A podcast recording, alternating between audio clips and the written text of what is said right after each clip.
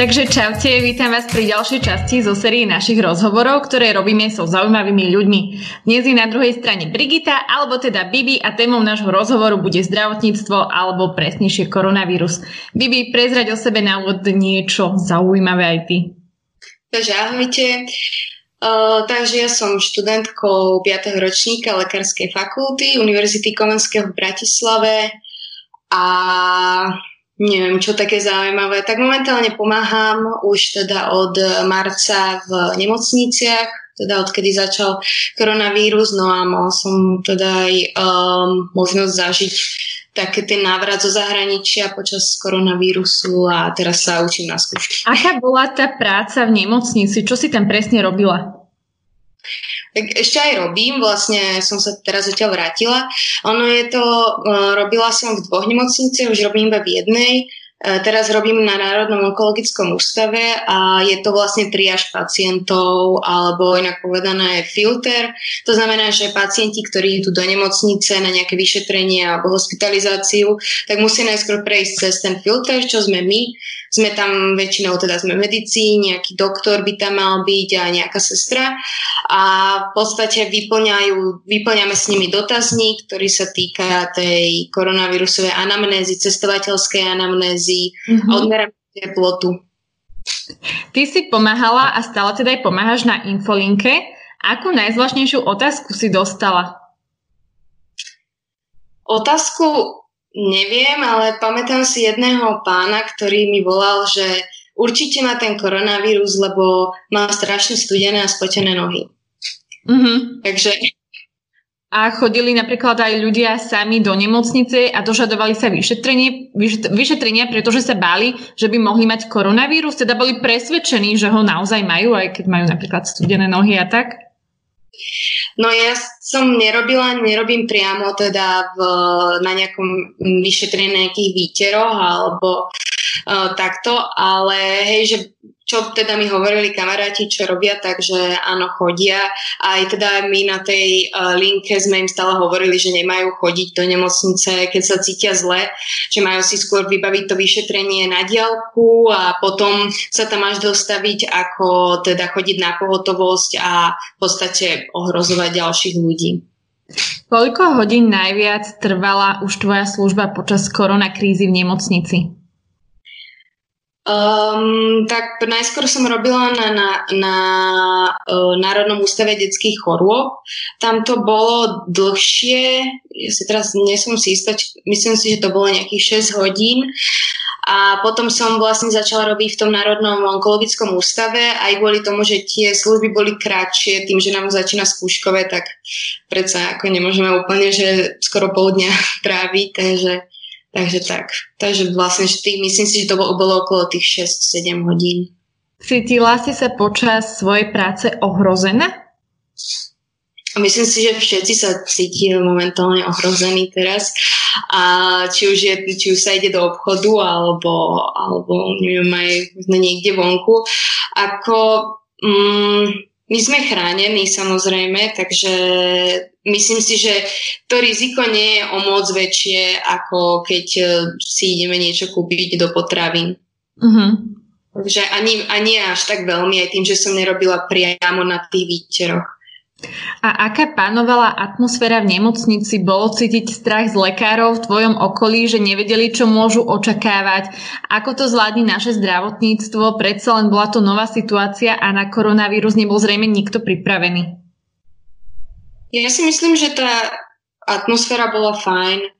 Um, vlastne najskôr som začala robiť na, tom, na tej detskej nemocnici, kde možno, že ono ešte im aj trvalo dlhšie, kým sa to nejako zorganizuje, ale teraz ako robím už na tom Národnom onkologickom ústave, to, teda už to trvá dlhšie a vlastne je to tam super zorganizované, aj tá, aj tá atmosféra je tam výborná aj medzi nami medikmi, aj teda keď tam príde, väčšinou sú to nejakí mladí lekári s nami alebo sestry, tak všetci sú veľmi milí a vôbec nie je cítiť už nejaký stres. Možno na začiatku mierne, ale myslím si, že už je to oveľa lepšie. Na sociálnych sieťach sa objavilo množstvo statusov, v ktorých ľudia hovorili, že im bol odopretý test na koronavírus. Aký je tvoj názor na to? No, ono na začiatku boli tie testy obmedzené, takže vlastne nemohol sa testovať každý, ktorý mal iba kašel alebo sa cítil možno trošku zle. A bolo tam, boli teda tam tie podmienky prísnejšie, bola tam tá teplota na 38 alebo tá cestovateľská anamnéza a teda nemohli sa tie testy len tak ako keby rozdávať. Potom, jak sa navýšili, tak uh, už sa zmiernili aj tie podmienky prišlo teda aj to, aj to testovanie mm, pre samoplácov a myslím mm-hmm. si, že už teraz um, sa málo stane, že by bol niekomu odopretý testy, že už je tých testov dosť a ani už toľko ľudí nepotrebuje sa dať testovať. Ale áno, je jasné, že bol byť. Ty sama si aj v úvode tohto rozhovoru spomenula, že si bola v karanténe. Bolo to ešte v čase, kedy nebola povinná tá štátna. Ako si sa do nej dostala? Prečo? Bola si niekde v zahraničí? Ja som vlastne mala byť celý semester na Erasme, čo mi teda nevyšlo a musela som sa vrátiť v polke marca. A kde Tým, si bola? Bola som v Španielsku, v Barcelone som bola Mm-hmm. No a vlastne musela som sa odtiaľ vrátiť tým, že už sa pomaly zatvárali aj hranice a aj bol teda problém so školou, tým, že už sa tam začínala zatvárať aj škola, ktoré teda u nich zatvorenie škôl prišlo, myslím si, že o týždeň neskôr mm-hmm. a mhm. mali tam tých zených oveľa viacej, takže to bolo tiež také akože problematické. No a uh, keď som sa vracala, tak som nechcela ísť domov, tým, že bývam s rodičmi a nechcela som keby náhodou Proste by som niečo, jednak tým, že tej Barcelone bol, bolo oveľa viacej nakazených, ani tam neboli nejaké opatrenia a tým aj, že som cestovala letisko, lietadlo, tak som nechcela ísť domov a bola som teda na Airbnb ktoré sme normálne objednali. To som to sa chcela spýtať, že ako si to teda riešila, respektíve povedala si tomu človeku, od ktorého, od ktorého si mala byt, alebo izbu, zrejme byt, že teda využiješ ten jeho byt na nejakú karanténu? Oboznámila si ho s tým? Nemali problém tí ľudia s tým? No ja som najskôr hľadala, uh, ja som najskôr hľadala nejaký byt, či nikto neprenajíma cez známosť, uh-huh. ale aj keď sa ľudia snažili veľmi pomôcť, tak bolo cítiť samozrejme, že sa boja a že teda keď majú nejaký výčik, samozrejme, že z toho nespravia karanténu. Um, no a ja som mala, ja som si nahľadala samozrejme také Airbnb, kde som sama a kde je self-check-in. Takže bol tam aj self-check-in, objednávala to moja kamarátka, lebo to bolo fakt strašne narýchlo, úplne, že 3 hodiny asi predtým, než som prišla na Slovensko. Um, najskôr som mu to neoznámila, a potom vlastne uh, sme sa stretli nejako vo dverách a keď, ja neviem, neprišiel mi zazvoniť sa spýtať teda, že či je všetko v poriadku, tak som mu to samozrejme oznámila a povedal, že vôbec mu to nevadí, že je práve že rád, že sa to môže využiť aspoň na niečo tým, že stratil úplne príjem. Hej, takže... Toto ubytovanie bolo v Bratislave? Áno.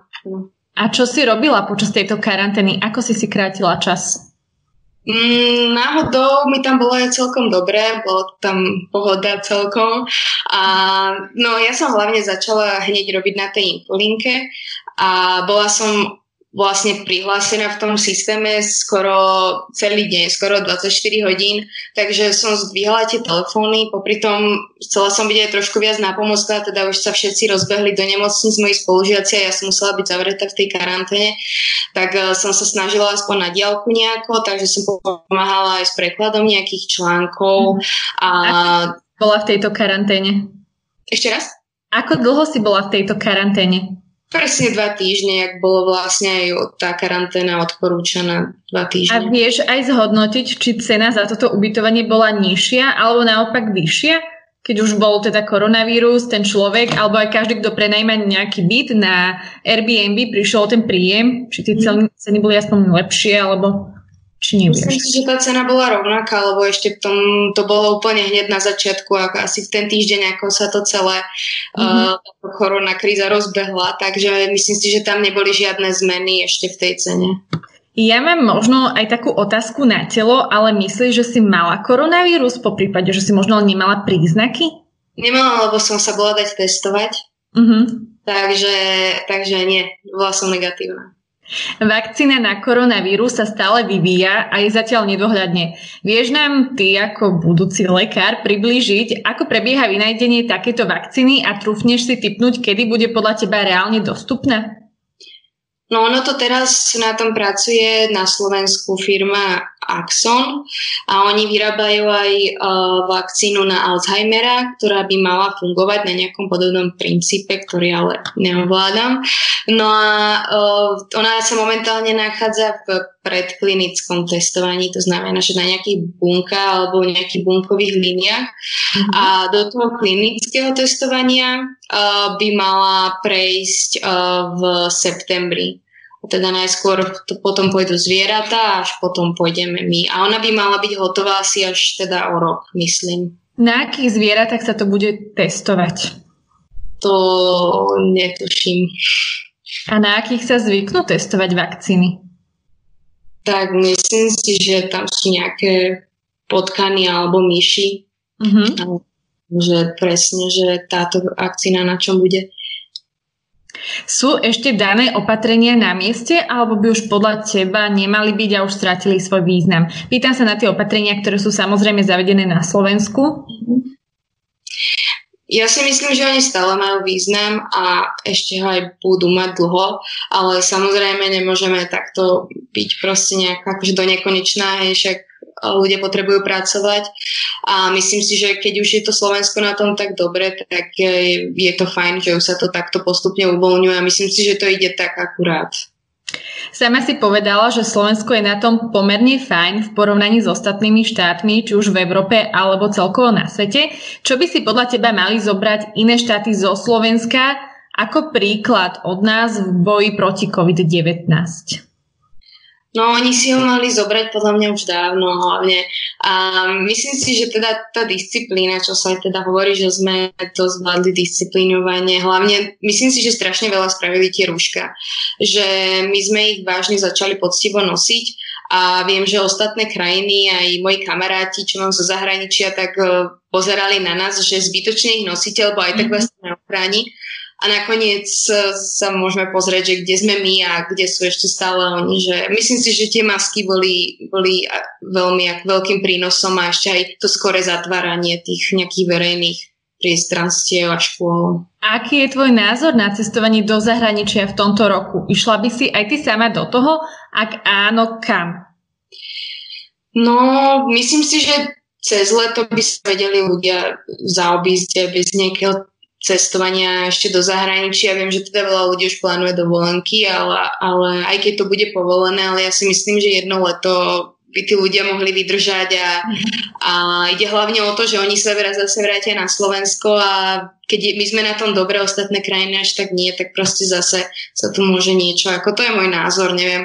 Ja by som chcela ísť samozrejme, lebo strašne rada cestujem, a mysl, ale myslím si, že skôr ako na jeseň mm, nikde nepôjdem. Ako by podľa teba mali ľudia práve teraz dbať o svoje zdravie? Tak uh, hlavne sa osvedčila podľa mňa aj tá hygiena, že myslím si, že strašne veľa ľudí um, až teraz zistilo, že teda to umy- umývanie rúk je dosť potrebné. A, takže hlavne toto. A myslím si, že tak samozrejme um, jesť nejaké tie vitamíny. No a ten fyzický pohyb, ktorý sa veľmi teraz ako stal populárnym, keďže mu nikto nechodil do mesta sadnúť si na kávu alebo na pivo, mhm. ale všetci chodili do lesa a hýbali sa, tak myslím si, že to je hlavne teda veľmi prospešné. Ďakujem veľmi pekne za rozhovor, aj za krátky pohľad do danej problematiky. No a držme si palce, aby sme úspešne dobojovali túto bitku s koronavírusom. Tebe držíme palce, aby si úspešne zvládla skúšky a snad niekedy na budúce. Ďakujem aj ja za pozvanie. Ahoj.